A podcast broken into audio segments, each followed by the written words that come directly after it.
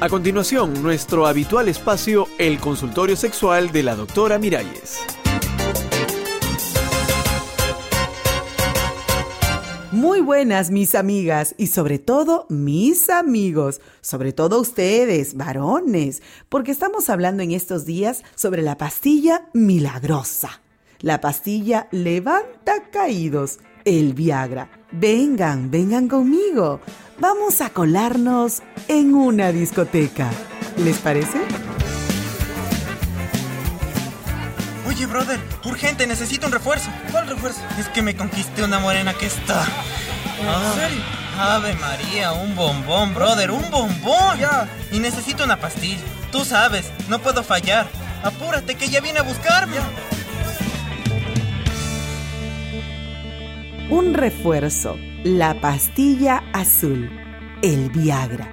Me dicen que 30 millones de hombres la consumen en el mundo y me dicen también que la mayoría de ellos no la necesita para nada, pero la toman. ¿Para qué la toman? ¿Me lo podrían explicar?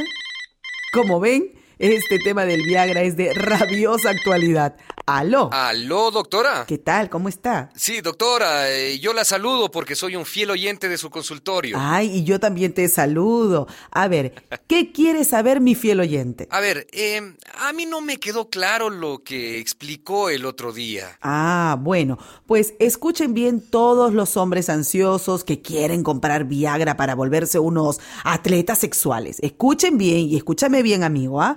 Como ya les expliqué, el Viagra no tiene ningún efecto si no hay excitación sexual. Ajá, ¿qué quiere decir eso, doctorcita? Bueno, eso quiere decir que si tú te pones delante de un palo de escoba, aunque te tragues una docena de pastillas azules, no te servirá de nada. ¿Y para qué sirve entonces? Sirve para la impotencia, amigo mío, la disfunción eréctil que se llama. Ajá. Un hombre está excitado, tiene una erección, pero, pero digamos que se le cae pronto el pajarito, se le desinfla el pene. Para eso sirve el Viagra. Ah, para mantener al pájaro en su rama. Exacto.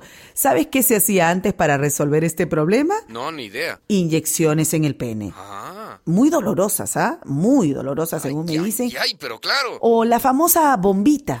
¿Cuál bombita? Bueno, es como un cilindro por el que se introduce el pene con un motorcito eléctrico para crear un vacío alrededor. Esto Ah. provoca un aumento de sangre ayudando a la erección. Pero metiendo y sacando del cilindro. Sí. A lo mejor se le van las ganas. Bueno, yo no te lo puedo decir porque como imaginarás, nunca me he puesto eso, ¿no? claro. Eh, volvamos al Viagra, doctora. A ver. Entonces, eh, por lo que usted dice, estas pastillas son una cosa muy buena. Claro, claro que sí. Es un invento que le ha resuelto el problema a muchísimos varones, Ajá. especialmente a los mayorcitos y a sus respectivas parejas, ¿no? Y si uno no tiene ese problema de impotencia, Si no tienes ese problema, el Viagra te va a servir de poco, amigo mío. ¿Ah, sí? No vas a sentir mayor diferencia. ah, Dicen que la dureza del pene en los hombres que no son impotentes, óigame bien, aumenta apenas en un 5%. Ay, seguimos con las llamadas. A ver, aló. Aló, doctora Miralles. Aló, sí, dígame. ¿Sabe lo que hace mi hermano y que él me lo ha confesado? A ver, cuéntame. Se va a la discoteca y se lleva su par de Viagras. Ajá. Y así levanta su autoestima Ah, sí. y puede andar como picaflor por ahí. Pero dime, muchacha, ¿él tiene problemas de impotencia? No, pero él dice que con los tragos y a veces con otras Mm. porquerías que se meten en el cuerpo, como que pierde impulso. Ajá. Y con el Viagra el motor le arranca mejor.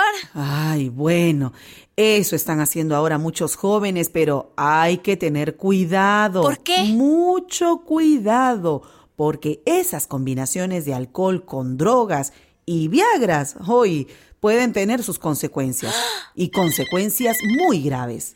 Caramba. Hoy siguen sonando los teléfonos. Veo que el tema del Viagra despierta erecciones, este, digo, emociones intensas.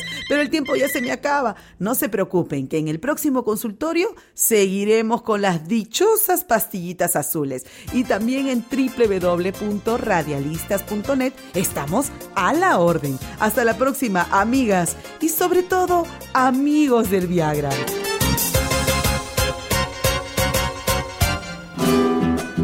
Producción de radialistas apasionadas y apasionados.